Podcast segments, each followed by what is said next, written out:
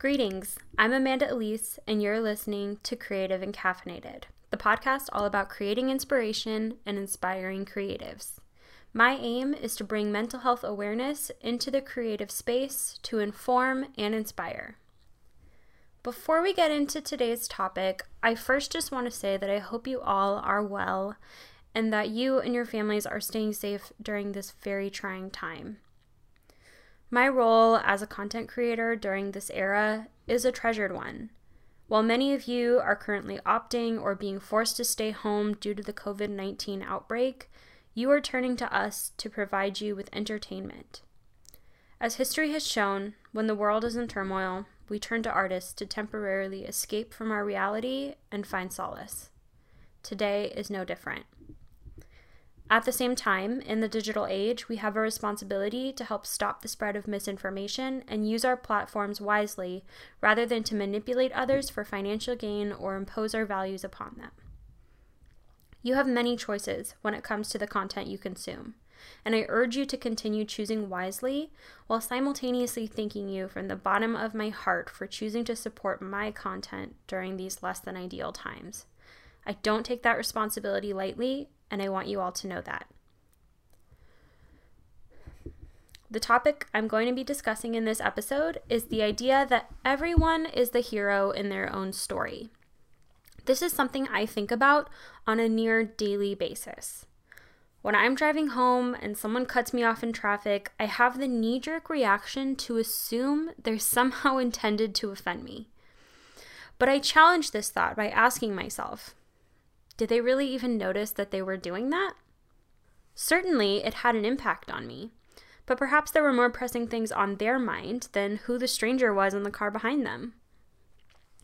This viewpoint became even more solidified when I became a therapist, and I needed to learn how to express empathy for all of my clients, even in times where we held opposing views or values. The idea that everyone is the hero in their own story is not an excuse for someone's behavior.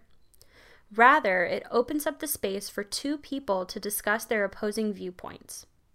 When you view someone as you view yourself, rather than assuming someone's just being an asshole for the sake of being an asshole, the potential for real conversation becomes possible. As people, we all act in an attempt to align our actions with our beliefs and our values which are shaped by multiple factors and is probably the topic for a future podcast. The inspiration for this podcast was actually inspired by a different podcast I listened to recently. If you haven't checked out NPR's Hidden Brain, I highly recommend the episode titled Passion Isn't Everything as a great one to start out on. It expands on this topic as it relates to the political realm and will be linked in the show notes for your convenience. The main takeaway from that episode is this idea that can be generalized beyond politics and into our daily lives, especially how we interact with others in the digital age. It's this us versus them mentality, which is an intrinsic quality in us as humans.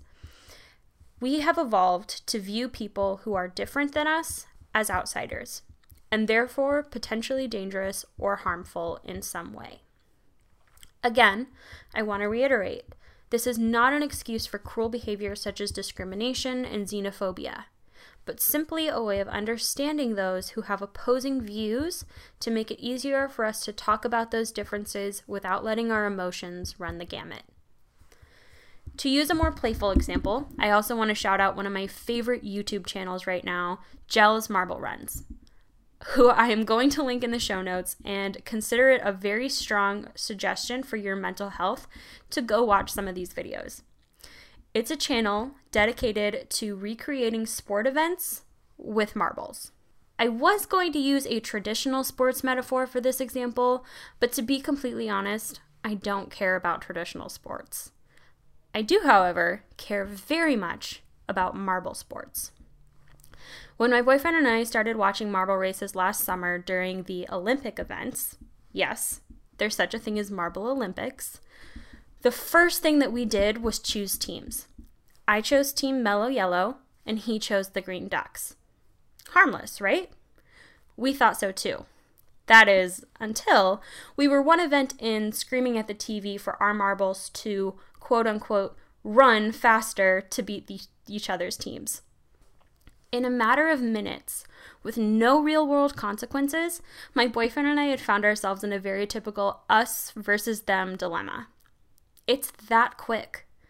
And this is coming from someone who doesn't consider herself to be particularly patriotic, has never cared about sports teams, or even wore her school colors as a show of pride.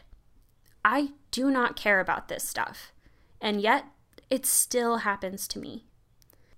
It takes a conscious effort to challenge this us versus them style of thinking. I had to take a step back and look at things from a different perspective. The reality was, it didn't matter if Mellow Yellow beat the Green Ducks. What matters is that my boyfriend and I were united in something we both enjoyed. What connected us was the shared positive experience of watching some guy set up intricate racetracks in his garage so that he could race marbles and that both of our teams beat the O'rangers. To reach this point, we both must accept one truth. We both wanted our own team to win. We each saw within ourselves the opportunity to be the champion, the hero within our own stories. I want you to think about the last time that you did something for no other reason aside from intentionally hurting someone else. Take a moment to really think about it. If you can't think of something, there's probably a pretty good reason for it, at least from your perspective. I don't know of many people who wake up every day trying to be the bad guy. And yet, we all inevitably become the bad guy in other people's stories. And what's worse, we're often unaware of it. That last part is perhaps the most important. Like I said in my earlier example, the car who cuts me off in traffic while I was driving isn't aware that they just became the bad guy in my story because they weren't aware of my story at all. They unknowingly became the antagonist, creating an obstacle between me, the protagonist, and my goal or destination. But what if we flip the example? Perhaps I was driving under the speed limit or failed to move out of the passing lane of traffic. Perhaps, maybe even I became the antagonist in their story, preventing the other driver from reaching their destination in a timely manner. To say that all of us intend to do good things all the time would be an overstatement and is just not true. But to automatically assume that someone has bad intentions is also an overstatement and may not always be true. The truth is, we can't know if someone's intent is good or bad. Even if we do know their intentions, our judgment of good or bad is based on our own perspective, our own rendition of, of the story, not theirs. What we can assume is that they were acting in their own self interest, because aren't we all? So, what keeps someone trapped in an us versus them mindset instead of a heroes within our own stories mindset? Two things fear and lack of information. These are really two sides of the same coin. Without knowing all the facts, people begin to feel fear. And when we experience fear, our ancestral brain tells us to stick to what we know because this is safe, and anyone or anything outside of that is a potential threat. What I often see online is people bombarding those who have different viewpoints with information. But this is only half the battle. When someone is scared, their ability to take in new information is limited. So we have to start with fear first. How do we do this? One word validation. We may not be able to convince someone to see things from our perspective, but we can acknowledge that someone's intent may not have been to cause us harm or create a negative impact. In doing so, we decrease the need to become defensive. When defenses are down, fear is quelled, and new information is more likely to be absorbed. I'm going to state again this is a perspective to explain behavior, not justify it. The emotions someone is feeling are always going to be valid that doesn't mean that their actions are justified. How we feel can seem out of our control. But what we do in response to that feeling is in our control and therefore is our responsibility. The next time you find yourself in a situation with someone with whom you share opposing values or beliefs, I want you to remember this. They are the hero in their story, just as I am the hero in mine. Pause and think about what they might be feeling. Pause again. Consider how this makes you feel in return. Ask yourself what you think their intentions are before proceeding. If you are able to engage in a conversation with this person, attempt to validate what you think they might be feeling and allow them to correct you if you are in fact mistaken. Respectfully inform them of how their actions impacted you. This is not a time to blame and initiate defenses. You may or may not get an apology. Don't assume that they're ready to understand your side of things.